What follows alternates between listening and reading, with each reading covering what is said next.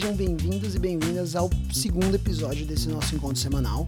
E hoje eu vim aqui fazer um episódio especial para explicar um pouco mais sobre esses feriados que foram transferidos, toda essa bagunça que confundiu uma galera nesse começo de semana.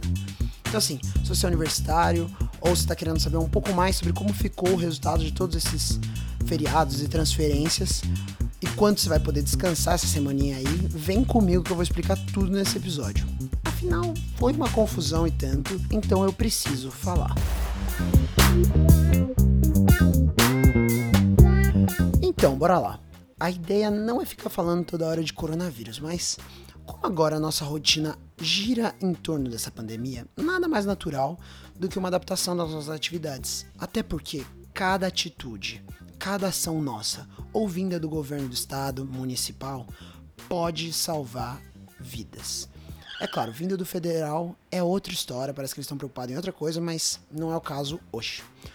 Vamos entender o que aconteceu nessa semana, porque hoje é terça-feira, parece que quinta-feira já é novembro. Eu não entendi se já teve live do Roberto Carlos, já vai ter feriado de consciência negra. Já que não acabaram com a Covid, acho que estão querendo acabar com o ano. Obviamente não é nada disso. Vamos entender exatamente o que está acontecendo. Todos nós sabemos da importância de ficar em casa e aderir às práticas de isolamento e higiene. Pera, pera. Eu sempre assumo que vocês sabem, mas caso alguém que esteja me ouvindo faça parte dos 30% que ainda apoia o presidente, isso pode ser uma novidade. Mas assim, o que vem acontecendo é que o mínimo esperado não vem sendo cumprido. Existe um estudo feito para entender qual é a média de isolamento necessária para que não haja superlotação no serviço de saúde pública. Esse número estipulado foi de 70%. Seria o necessário, não ideal, mas suficiente. No primeiro mês de quarentena, as taxas de isolamento ficaram em média entre 47% e 59%. Uma vez que o estipulado como mínimo foi 50%, ainda era dada como aceitável. Porém, as taxas começaram a cair quando continuamente e assertivamente o governo do estado prolongou o período em casa, chegando no seu menor índice dia 30 de abril. O estado de São Paulo registrou a pior taxa de isolamento social desde o início da quarentena. Mais da metade da população está saindo de casa. Na capital, o monitoramento de trânsito confirma um relaxamento da quarentena por parte dos paulistanos. Não há menor condição de flexibilização de isolamento, com os riscos de colapso no atendimento público nos hospitais, na capital de São Paulo e na região metropolitana. Com apenas 46% de isolamento, o que não só é preocupante, mas que também pede por medidas drásticas. Em seguida veio a alternativa do rodízio, que eu não vou nem perder muito tempo explicando, já que o prefeito Bruno Covas voltou atrás na decisão de trocar a dinâmica do rodízio dentro da cidade de São Paulo, e outra série de tentativas de elevar essa taxa. Obviamente, enquanto do outro lado Bolsonaro acrescentou academias e salões de beleza, dentre os serviços essenciais. Saúde é vida. Tá? Academias, é salão de beleza e cabeleireiro também. Isso aí é higiene, é vida. O que permite que voltem as atividades. Pera, pera, pera. Deixa eu. É que é realmente revoltante, mas não vamos falar exatamente disso. Mas então, independente das atitudes do governo federal, houve uma alta na taxa. O grau de isolamento nesse domingo, dia 17 de maio, chegou em 56%. E dessa forma, chegamos ao tópico de hoje. Então vamos entender como é que surgiu esse monte de feriado do nada. Nosso prefeito de São Paulo, Bruno Covas, conseguiu sancionar a PL que faz com que seja permitida a antecipação de feriados. Esse decreto saiu inclusive hoje, dia 19, no Diário Oficial. Numa entrevista à CNN Brasil, o prefeito explicou que a ideia é tentar manter a taxa igual ou acima dos 56%, para que todo o avanço atingido não seja perdido, ainda mais numa situação onde o número de casos, mortos, lotação dos hospitais da rede pública é tão preocupante. Por isso, eu tive que explicar tudo isso justamente para entender que não é do nada que vieram esses feriados. Embora eu acho que eles possam fazer falta depois, mas isso é um problema para o Pedro do futuro. Vamos concentrar agora. O que nos leva à pergunta: quais foram os feriados antecipados? O feriado de Corpus Christi, dia 11 de junho, e da Consciência Negra, vem agora para quarta, dia 20, e quinta-feira, dia 21, com a intenção de justamente que sexta seja emendado pelos trabalhadores e estudantes da cidade de São Paulo. Assim, sexta não é feriado, então é considerado um período facultativo em que as instituições podem ou não aderir.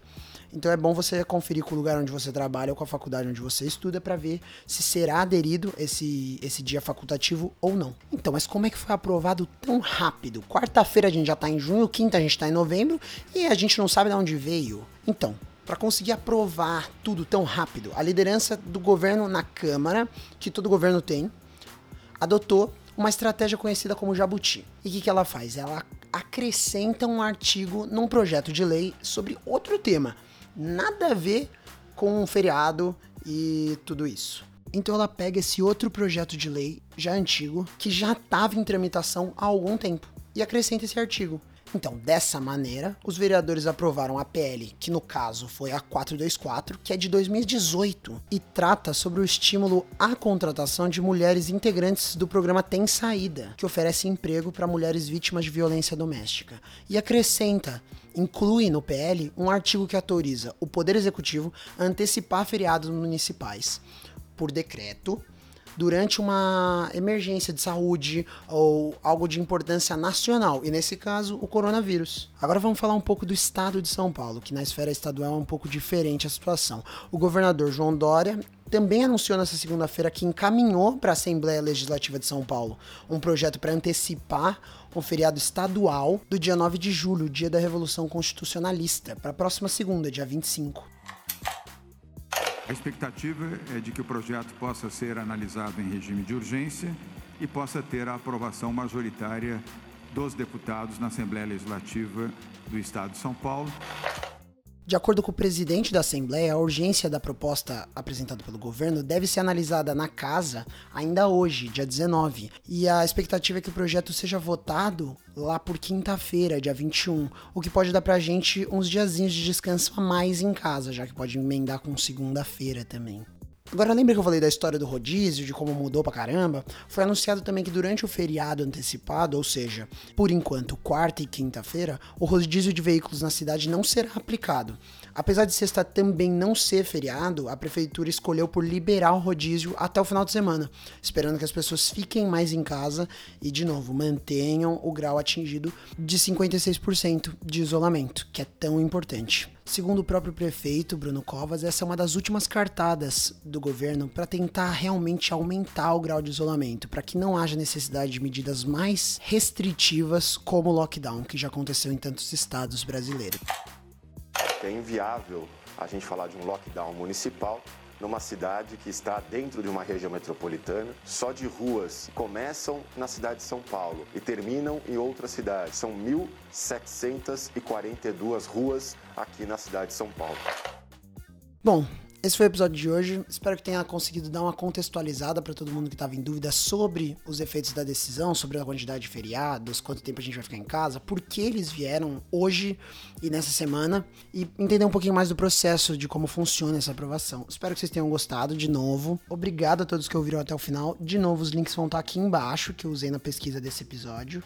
Podem conferir aí na descrição. Queria agradecer também a sugestão do, de tema que desse episódio veio dos meus amigos, da Amanda e do Luiz Henrique. E como recomendação do programa de hoje, acho que as pessoas mais próximas de mim sabem agora eu só falo em uma coisa, que é o novo aplicativo de organização que eu descobri, chamado Notion. Ele tem para computador, para celular, para iPad, para todo tipo de dispositivo. Ele é ótimo para fazer organização das anotações. Todo o meu material de faculdade agora eu estou colocando lá dentro. Ele tem vários templates para você escolher. Você pode escolher emojis para representar cada uma das suas páginas lá dentro, cada matéria, trocar a capa, uma organização bonita e muito fácil para você que vai ficar esse tempinho aí em casa, decorrente dos feriados. Vai ser muito bom para você se organizar.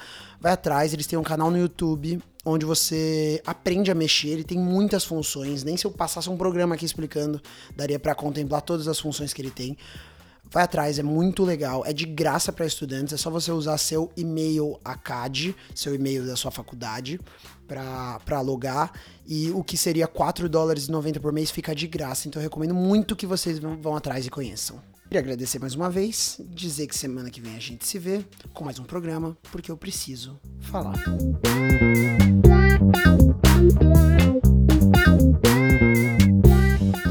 Esse podcast contém áudios de CNN Brasil, O Globo, Record News, UOL, Jornalismo TV Cultura, SBT Jornalismo.